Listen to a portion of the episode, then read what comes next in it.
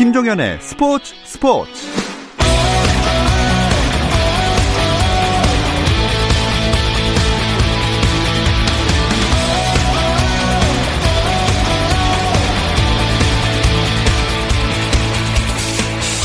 스포츠가 있는 저녁 어떠신가요? 아나운서 김종현입니다. 오늘 하루 스포츠계를 돌아보는 스포츠 타임라인으로 김종현의 스포츠 스포츠 출발합니다.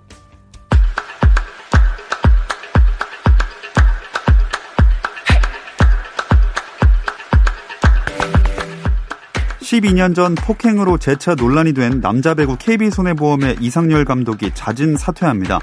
이 감독은 다시 한번 12년 전 본인의 부적절한 행동에 대해 박철우 선수와 배구 팬에게 진심으로 사죄드리고 자숙의 시간을 갖기 위해 사임한다고 밝혔습니다. 한편 프로배구 코트에서는 여자부 GS칼텍스와 IBK 기업은행이 만났는데요. GS칼텍스는 오늘 기업은행전과 16일 KGC 인삼공사전에서 승점 4점을 얻으면 정규리그 1위를 자력으로 확정하기 때문에 오늘 경기 승리와 승점이 무척 중요했습니다. 자, 그리고 경기 결과는 압도적인 경기력으로 GS칼텍스가 IBK 기업은행의 세트스코어 3대 0의 승리를 챙겼습니다. 이어서 KBL 프로농구 상황도 보겠습니다. 전주 KCC와 고양 오리온의 경기 상승세의 기세가 꺾인 KCC 설상가상으로 타일러 데이비스가 무릎 부상을 당해 남은 정규 시즌 경기 출전이 어려운 상황입니다. 반면 오리온은 최근 6경기에서 5승 1패를 기록하며 상승세를 타고 있는데요. 이런 분위기와는 반대되게 4쿼터 현재 전주 KCC가 오리온을 83대 61로 따돌리고 있습니다. 프로야구 KBO 리그 SSG 랜더스가 팀 색깔과 구단 엠블럼, 로고를 발표했습니다. 신세계 그룹 이마트는 SSG 구단을 상징하는 색깔로 카리스마틱 레드를 선정했다며 승리를 염원하는 열정과 강렬한 카리스마를 담은 붉은색이라는 의미라고 설명했습니다. 아울러 빨간색은 인천 야구의 유산을 계승해달라고 요청한 인천 야구 팬들의 팬심을 반영한 것이라고 전했습니다. 메인 엠블럼엔 우주선이 착륙하는 이미지를 담았고 구단 심볼은 랜더스의 약칭인 LS로 결정했습니다. 잉글랜드 프리미어리그 토트넘의 손흥민이 디나모 자그레브와의 유로파리그 16강 1차전 홈 경기에 선발 출전해 64분을 소화했습니다. 왼쪽 공격수로 나선 손흥민은 여러 차례 날카로운 크로스를 선보였지만 공격 포인트를 올리진 못했고 토트넘은 전반 25분과 후반 25분에 터진 해리 케인의 멀티골을 앞세워 2대 0으로 승리했습니다. 미국 프로농구 NBA에서는 브루클린 네츠가 보스턴 셀틱스를 121대 109로 꺾었는데요. 카이리 어빙이 석점슛 5개를 포함해 40득점 8리바운드를 기록하며 팀의 승리를 이끌었습니다. 한편 필라델피아 세븐티식서스는 조엘 엠비드와 벤 시몬스가 빠졌지만 시카고 불스를 상대로 127대 105의 완승을 거뒀습니다.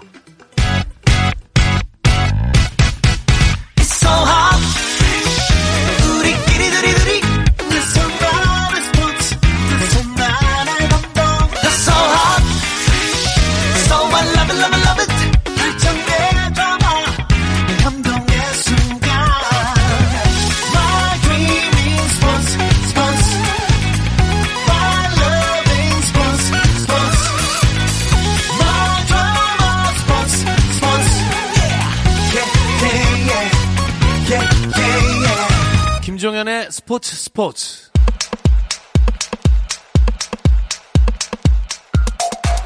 금요일 저녁의 축구 이야기 축구장 가는 길 시작하겠습니다. 중앙일보 송지훈 기자, 서우정 축구 전문 기자와 함께합니다. 안녕하세요. 안녕하세요. 자, 우리 축구 대표팀이 갑자기 한일전을 준비해야 되는 상황이 됐어요. 사실 이 한일전은 동아시안컵에서 그동안 2년마다 꾸준히 열리고는 있죠. 예. 그런데 예.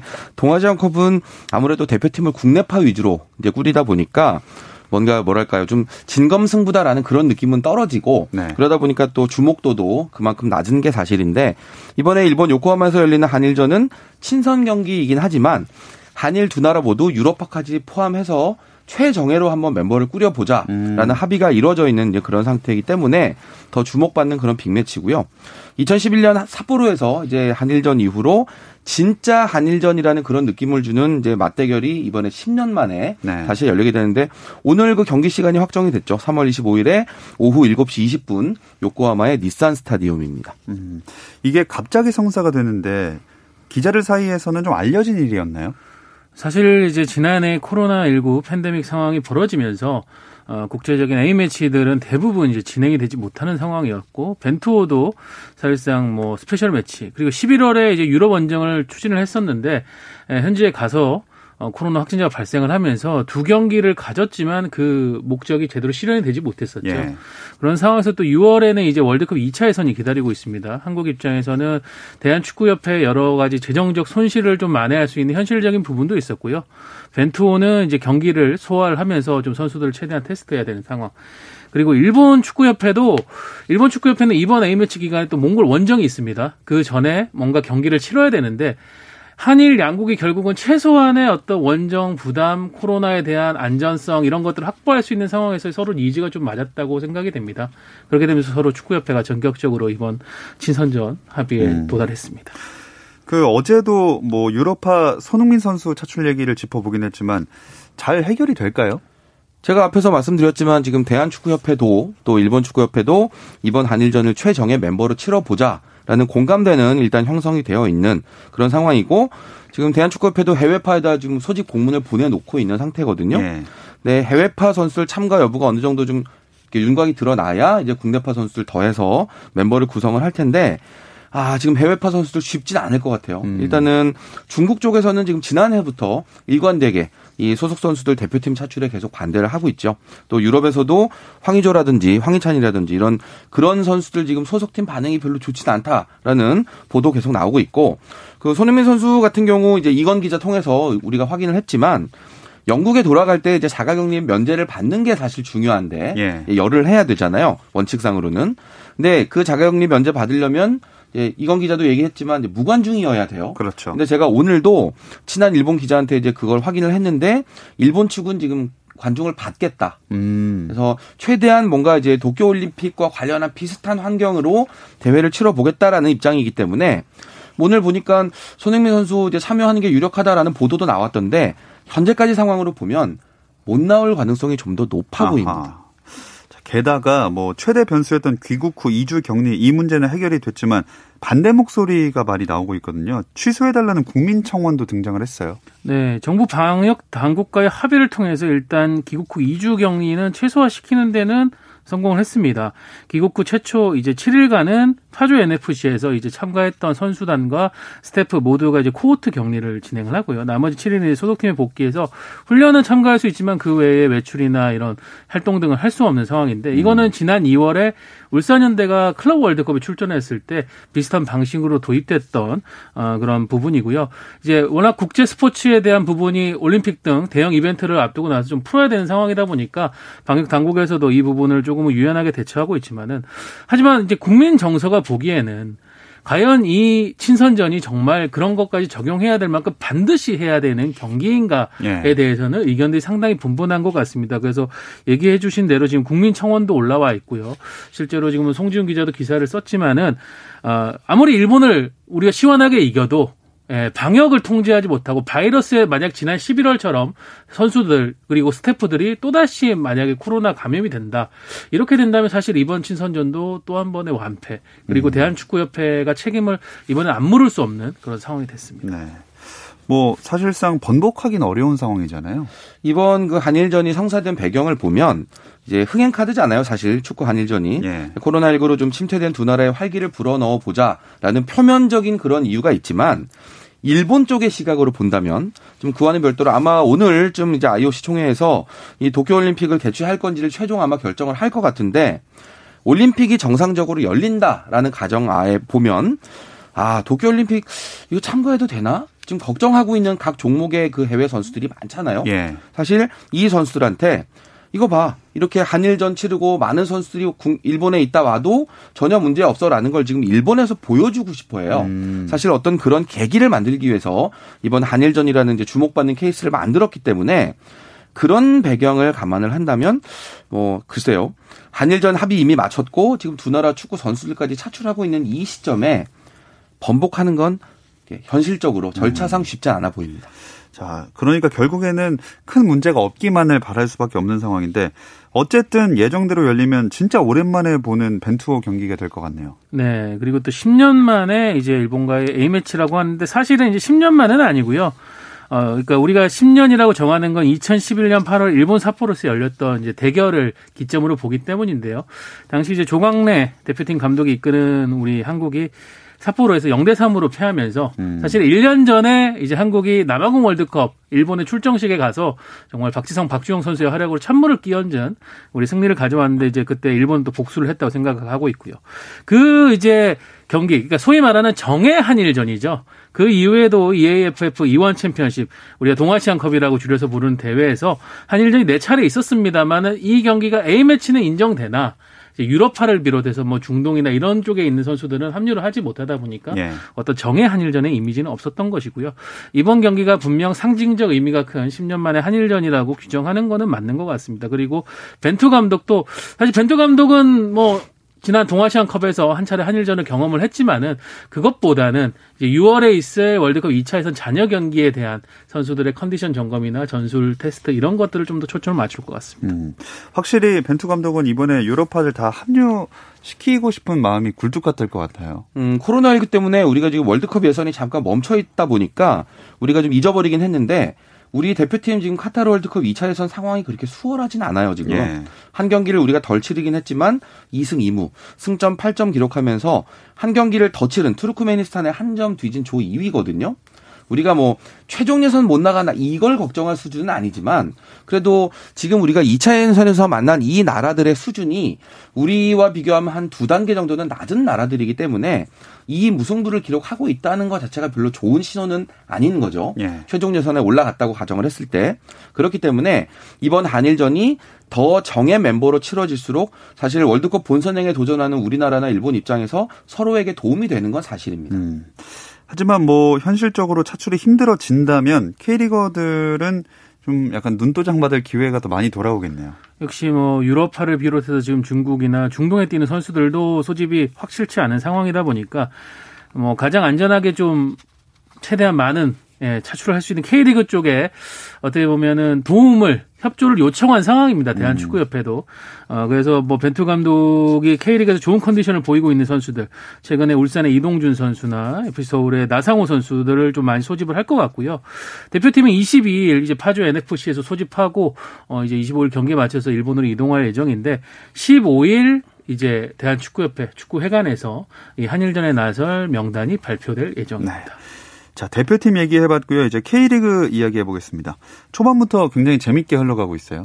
이번 주말이 이제 그 벤투 감독 앞에서 이제 K리거들이 예. 날좀 보소 부를 수 있는 마지막 기회가 되겠죠. 네. 네. 특히나 그 시즌 초반에 성적이 좋은 팀들, 뭐 예를 들면 지금 3연승하고 있는 울산이라든지 이런 데 있는 팀의 선수들은 아, 벤투 감독이 이럴 때 나 좀 봐줬으면 음. 나 지금 괜찮은데 라는 이런 느낌으로 경기를 할 거예요. 뭐 그 외에도 뭐 의외에 3연패 빠져 있는 강원 FC라든지 또 5년 만에 다시 열린 수원 더비 등등 이번 시즌이 참 이야기거리가 많은 그런 시즌인 것 같습니다. 아니 근데 송지훈 기자는 시즌 직전에 강원 순위 예상 3위에 났다가 불과 한두 경기 만에 5위로 떨어뜨렸는데 어 사실 지금 행보로는 5위도 좀 불안한 것 같아요. 어 제가 그 두 단계를 낮춰놓고 그 이후에 두 경기 결과를 더 보면서 아, 다행이다. 아, 네. 송펠레라는 별명이랑 그래도 반대로 가는구나 싶어서 좀 좋았는데 지금 강원 입장에서 보면 첫 경기에서 울산에게 의외로 0대 5로 크게 졌던 게 예. 이게 좀 초반 분위기가 좀 확 가라앉는 그런 원인이 됐던 것 같고요. 아직까지 그 분위기를 회복하지 못한 것 같다라는 음. 그런 느낌이 드는데 사실 경기력이 조금씩 올라오고 있는 거는 보여요. 아마 팬들도 또 기자들도 느끼고 있을 텐데 제가 3위에서 5위로 순위를 낮춘 건 뭐 합리적인 결정인 것 같지만 강원이 이대로 계속 무너질 거라고 저는 생각하지는 않고 있고요. 어. 어느 시점에든 반전의 계기를 빨리 만들면 다시 치고 올라갈 수 있는 그런 저력은 있는 팀인데 뭐 제 느낌에는 그래도 윗물에서 상위 스플릿에서 놀만한 팀은 된다라고 오. 생각합니다.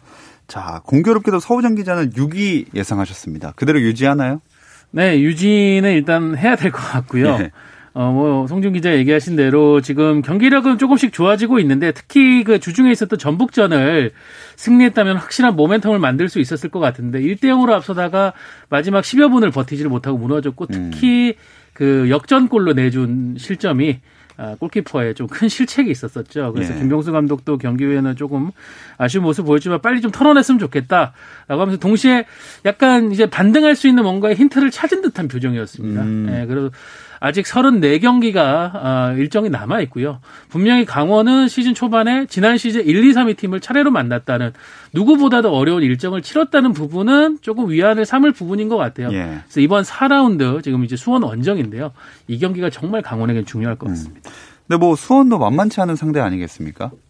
쉽지 않아요. 네. 왜냐하면 그 사실 수원이 지난해는 좀 안 좋, 안 좋았지만 올 시즌에는 지금 초반 분위기가 꽤 괜찮거든요. 네. 실점이 일단 없다는 점에서 상당히 괜찮은데 음. 그런 부분에서 이 분위기 반전을 시도해야 되는 강원 입장에서는 참 부담스러운 상대가 되겠구나라는 생각이 들고 강원이 수원전 이후에는 그 사실 A매치 휴식기가 되기 전까지 성남, 인천 뭐 상대적으로 좀 해볼 만한 팀들과 또 만나게 되거든요. 예. 그런 점에서 일단 수원전에서 연패부터 빨리 끊어야 된다. 음. 물론 이기면 더 좋겠지만 연패를 빨리 큰- 끊고 분위기를 딱 다 잡는 네, 그런 기회로 만들어야 될 것 같다라는 생각입니다. 네. 자, 강원은 일단 최하위에 위치하고 있고요. 전북은 강원을 이기면서 2승 1무로 2위고 1위는 3연승의 울산이네요. 네, 이제 홍명보 감독이 부임할 때 이제 뭐 분위기는 반반이었던 것 같아요. 아, 그래도 이제 각급 대표팀 에서 보여줬던 그런 모습들에 대해서는 뭔가 그래도 지도자로서 홍명보 감독 능력이 있는 거 아니냐라는 얘기도 있었고 브라질 월드컵 그리고 그 이후에 중국에서의 행보가 사실은 결과가 좀 안 좋았기 때문에 예. 그러니까 뭐 현장에서 감히 이제 뭐 유지가 되겠느냐라는 음. 이제 불신의 목소리도 있었는데 지금 뚜껑을 열었을 때는 내용 결과 모두 정말 퍼펙트한 출발이다. 네, 9득점 1실점입니다. 아, 거기다가 축구적인 성향도 홍명보 감독이 대표팀에서 약간 보수적인 4-2-3-1 전형을 썼다면 지금은 경기 막판까지도 계속 상대에게 압박을 가하면서 공격을 퍼붓는 네. 그런 축구를 보여주고 있거든요. 그러면서 홈에서 사실 수비가 굉장히 오신 좋다고 평가받는 인천을 상대로 또 3골을 넣으면서 음. 3대1 승리, 개막 3연승에 신바람을 내고 있습니다. 자, MVP도 3라운드 MVP도 이동준 선수로 도 선정이 됐어요. 어우, 시즌 초반이긴 한데 정말 원맨 쇼에 가까워요. 네. 3라운드는 특히나 이 이동준이라는 이 공격수가 가지고 있는 아주 다양한 장점들 아주 골고루 확인할 수 있는 그런 무대였다라는 생각이 들고요. 라운드 MVP 뭐 당연한 결과 아닌가 네, 음. 그렇게 판단합니다. 자, 이동준 선수와 울산이 이 상승세를 동해안 더비에서도 이어갈 수 있을지 궁금한데요. 이 이야기는 잠시 쉬었다 와서 나눠보겠습니다.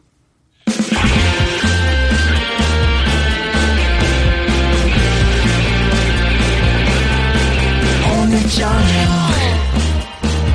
김종현의 스포츠 스포츠 오늘 저녁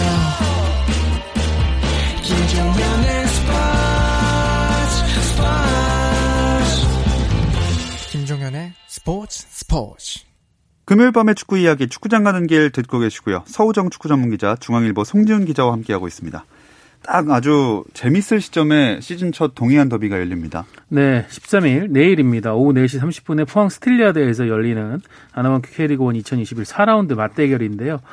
어, 최근에 그 슈퍼매치 를 구축하고 있던 FC 서울과 수원 삼성이 요즘 부진에 좀 빠지면서 예. 이 동해안 더비가 진정한 좀 K리그에서 빅재미를 주는 라이벌전이다라는 이미지가 더 깊어지고 있고 실제 이제 경기 내용이나 결과들도 그랬던 것 같습니다. 이번 동해안 더비 이제 역대 168번째 리그에서 열리는 양팀 간의 맞대결인데요. 통산 전적에선 포항이 62승 50무 55패로 우세하지만 최근 10경기만 보면은 전력 강화에 굉장히 성공한 울산이 6승 4패로 앞서 있고요. 굉장히 익숙하고 치열한 경기지만은 이번 2021년에 첫 동해안 더비는 좀 특 별할 수밖에 없는 게 역시 홍명보 감독이 예. 동해안 더비로 그것도 울산의 사령탑으로 오면서 이야기가 시작이 됩니다. 진짜 홍명보 감독 때문에 굉장히 시즌 전부터도 많은 주목을 받았어요. 울산의 홍명보 그리고 포항의 김기동 이 두 선수 1991년에 포항에 같이 입단을 했었어요. 입단 동기거든요. 네, 포항이 배출한 한국 축구의 레전드로 음. 이제 나란히 성장을 한 분들인데 두 선수가 이제 레전드로 올라서는 과정이 너무 많이 달랐죠. 예. 네. 홍명보는 엘리트 코스. 네. 2002 월드컵까지 쭉 가면서 항상 스포트라이트를 받았던 네, 그런 인물이었고 반대로 김기동 감독은 정말 철저한 무명에서 출발을 해서 차근차근 경쟁력 키워 나가서 K리그 최고까지 올라간 음. 참 입지전의 주인공이에요. 이 두 지도자가 각각 포항과 울산의 지휘봉을 잡고 맞대결을 한다는 점에서 정말 더 더 더 더 관심이 모아지는데 홍명보 감독이 이제 그 포항이 아무래도 친정팀이잖아요. 네, 선수로서 뛰었던 유일한 팀이기 때문에 어제 동해안 더비 기자회견하면서 이런 얘기했습니다. 포항은 K리그에서 유일하게 내가 선수 생활했던 곳이지만 예전에 좋은 추억은 잠시 접어두겠다. 이기겠다는 거죠. 네. 네. 자, 게다가 또 한 가지 재미있는 포인트가 있다면 신진호 선수가 될 것 같아요. 네. 울산이 포항의 레전드 홍명보를 이제 감독으로 취임을 시켰다. 이런 포항은 지난 시즌 울산의 주장이었던 신진호를 다시 뺏어왔습니다. 사실 신진호 선수는 포항 유스 출신의 made in 포항이라고 불렸던 예. 선수였는데 이제 데뷔 후에 포항에서 활약하다가 이제 2015년 포항을 떠나면서 중동 무대에 갔다가 국내로 돌아올 때는 FC 서울 유니폼을 입었죠. 그리고 또 이 2019, 2020 시즌 울산에 뛰었는데 앞서 얘기 드린 대로 지난 시즌은 팀의 상징이라고 할 수 있는 주장 역할까지 맡으면서 정말 좋은 경기 운영 능력을 보여줬습니다. 근데 울산이 이제 올 시즌을 끝나고 홍명보 감독 부임에 맞춰서 좀 팀을 리빌딩하는 과정에서 이 신진호 선수 작별을 하게 됐는데 신진호 선수가 처음에는 이제 제주와 이적 협상을 갔다가 그게 잘 되지 않, 는 상황에서 김기동 감독이 굉장히 적극적인 러브콜을 보내면서 음. 이 신진호 선수의 6년 만에 포항 복귀가 이루어져서 이제 울산 팬들은 이 신진호 선수가 포항 소속으로 자신들 골문을 겨누는 아하. 그런 상황을 봐야 되는데요. 상당히 재미난 또 이야기가 됐습니다. 네. 참 여러 가지 이야기거리가 많은 시즌 첫 동해안 더비입니다. 두 분은 어떻게 예상을 좀 하시나요? 아, 이게 참 동해안 더비가 알다가도 모르겠는 게 지난해에는 울산이 FA컵 포함해서 3전 전승을 달렸는데 마지막 승부에서 포항한테 4대 0으로 패했어요. 네. 그러면서 또 울산이 우승 목전에서 그렇죠. 예, 우승 트로피를 놓치고 말았거든요. 이게 더비가 주는 특수성이라고 할 수 있는데 하지만 저는 이번 경기는 역시 홈인 스틸야드에서 열리고 좀 포항도 지난 경기가 좀 약이 돼서 네. 예, 지난 경기에서 제주 원정에서 1대 0으로 패했는데 그게 약이 돼서 조금은 자극을 받아서 준비를 잘하지 않을까 싶어요. 저는 이번에는 포항 쪽을 조금 더 유리하게 보고 싶습니다. 굉장히 확신이 없어 보이시는 말투였는데 송지현 기자는요. 뭐 다양한 각종 데이터와 네. 또 저의 촉과 아하. 그리고 어젯밤 꿈자리까지 다 조합해서 아, 네네. 그 예상 간단하게 제가 결과만 말씀드립니다. 저는 2대2 무승부, 골 많이 나는 난타전과 무승부 이렇게 음. 예상합니다. 자, 포항과 또 무승부 나왔습니다. 네, 다음 주에 두 분이 오실지 모르겠지만, 네, 그때 다시 이야기 나눠보도록 하겠고요. 무슨 결과가 나오든 울산이 이기면 홍명보 감독에게 한 소리를 들어야 되는 결과가 저희 예측이네요. 그러네요. 어느 쪽이든 아, 그러네요. 네, 네. 4연승을 이루고 싶은 울산 입장에서는 네, 이, 이 방송 끝나고 네. 통화를 좀 해야 될 것 같습니다. 저희가 믿음을 안 드리는 것 같습니다. 홍명보 감독에게. 네, 대리로 죄송합니다. 자, 내일 있을 K리그1 4라운드 이야기 좀 더 해보겠습니다. 광주가 첫 승 거둔 다음에 전북을 만납니다. 광주가 시즌 초반에 두 경기가 좋지 않았잖아요. 다지면서 좀 어려울 수 있는 그런 상황이었는데 3라운드에서 요즘 막 흔들리고 있는 대구를 상대로 4골을 몰아넣으면서 4대 1로 이겼어요. 음. 네. 만약에 대구에게 발목을 잡혔다면 3연패를 하고 또 전북을 만나야 되는 이런 상황이기 때문에 광주 입장에서 정말 위태로울 수도 있었는데 여러모로 이 대구전이 광주 입장에서 좀 보약이 된 것 같고요. 내일 오후 2시에 이제 광주 전용구장에서 전북을 상대하는데 대구전에서 이제 뭔가 많이 가동해서 좋은 결과 보여줬던 그런 공격 조합들, 전술들, 공식들 이런 것들을 전북을 통해서라도 뭐 다 통하진 않겠지만 한두 가지 정도만 만약에 제대로 작동을 해준다고 해도 음. 아주 좋은 흐름을 만들 수도 있는 네, 그런 스타일인 것 같습니다. 어, 좋은 흐름은 흐름이고, 결과는 그래도 전북 아닐까요? 어, 전북 뭐 일단 초반 세 경기 그렇게 완벽하게 상대를 압도한 것은 아니지만 2승 1무. 아, 역시 전북은 이길 줄 아는 팀이다라는 얘기를 듣고 있고요. 광주와 역대 전적에서도 10승 5무 1패로 압도적인데 음. 최근에 광주 원정을 가서는 세 경기째 승리가 없어요. 어허. 예, 2무 1패였습니다. 광주가 홈에서 전북을 상대로 김호영 감독 부임 후에 팀의 색깔로 만들어 있는 강력한 전방 압박 그리고 공격에서 세부적인 전술을 좀 준비를 할 것 같고 특히 이 펠리페가 지난 대구전에서 복귀한 게 광주에게는 큰 천구만마와 같은 힘을 줬는데 재미난 것이 이 펠리페 선수를 전북이 지난 겨울 이적 시장에서 굉장히 적극적으로 노렸습니다. 어. 근데 결국 영입에 실패하면서 이제 지난 시즌 득점 2위였던 일류첸코 선수를 선에서 일류첸코 선수를 데려왔는데 과연 내일 펠리페 선수의 활약이 김상식 감독으로 하여금 그래도 무슨 일이 있어도 펠리페를 데려왔었어야 돼라고 생각을 들게 할지 예. 아니면 아 일류첸코도 나쁘지 않은 좋은 대안이야라고 얘기를 하게 할지 한번 지켜보겠습니다. 자, 다음으로 광주에게 패하면서 아직 첫 승 없는 대구는 제주를 만나네요. 대구는 홈에서 그 광주를 먼저 상대로 골을 넣고 출발을 했는데도 뒤에 4골 내주면서 역전패를 당했거든요. 최근에 그 여러 시즌 동안에 대구 축구가 보여줬던 어떤 좀 끈끈함, 끈질김 이런 게 올 시즌은 지금 잘 보이지가 않고 있는데 아무래도 뭐 정승원 선수 문제라든지 좀 팀 분위기가 뒤숭숭한 게 영향을 미치는 것 같고 그런 면에서 본다면 이 대구가 만날 제주, 제주도 광주 못지않게 전방 압박이 정말 잘 되는 팀이에요. 음. 그런 의미에서 대구에겐 또 하나의 힘겨운 시련이 될 것 같습니다.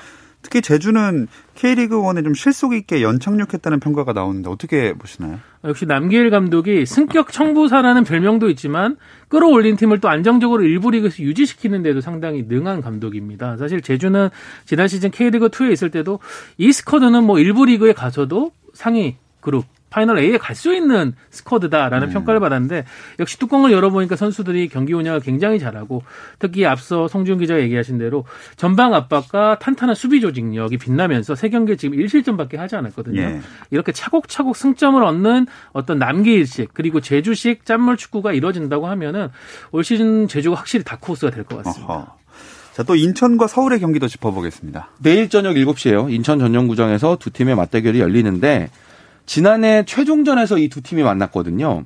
인천이 1대 0으로 이기면서 정말 극적으로 또 1부 리그 잔류, 네, 잔류 동 드라마를 쓴 예. 네, 그런 경기였는데 경기 내용은 정말 치열했어요. 이 두 팀이 그 경고 예, 10장을 주고받았고 어이구. 골키퍼 양, 서울의 양한빈 선수 그리고 인천의 오반석 선수 퇴장을 당했습니다. 네. 그럴 정도로 정말 이제 치고 받는 이제 그런 경기였었고 아주 거친 분위기였거든요. 이 서울과 인천이 이제 원래도 경인 더비라는 이제 이름으로 좀 서로 껄끄러운 그런 관계 또 만날 때마다 아주 치열한 승부를 하고 있지만 서울 입장에서는 이번에 만난 인천만큼은 음. 좀 시원하게 이겨보고 싶다는 생각을 할 것 같습니다. 자, 마지막으로 일요일 수원FC 대 성남의 경기까지 짚어보겠습니다. 네, 이 경기는 이제 5년 만에 돌아온 깃발라시코라고 하는데 그러니까 욕 이게- 같네요, 뭔가. 네. 그러니까 깃발을 걸고 펼치는 네. 이 경기도를 대표하는 두 시민 구단의 어떤 라이벌전인데 사실 구단주였던 이 수원과 성남의 양 지자체장이 합의를 해서 만들었던 어떻게 보면 굉장히 인위적인 음. 부흥할 수 있는 그런 라이벌전이었죠. 실제로 그 2016년에는 굉장히 뜨거웠던 경기였는데 살짝 식었다가 이제 6, 어, 5년 만에 K리그 1에 다시 두 팀이 만나면서 지금 그럼 또 이제 깃발을 어느 팀 경기장에 서로 거느냐 이런 내기를 하는 것이냐 예. 관심을 갖는 것 같은데 일단 그 부분보다 양 팀은 실질적으로는 이제 승리에 좀 더 목마른 것 같습니다. 성남은 지난 경기에서 서울을 꺾으면서 승리를 했고 수원은 아직 승리가 없는데 홈에서 좀 승리를 신고하고 싶어 합니다. 네. 자, 이 이야기 를 끝으로 금요일 저녁에 축구 이야기 축구장 간 길 마무리하겠습니다. 중앙일보 송지훈 기자, 서우정 축구 전문 기자와 함께 했습니다. 고맙습니다. 감사합니다. 주말 스포츠 스포츠는 9시 20분부터 함께 하실 수 있고요. 저는 월요일 8시 30분에 다시 돌아오겠습니다. 김종현의 스포츠 스포츠.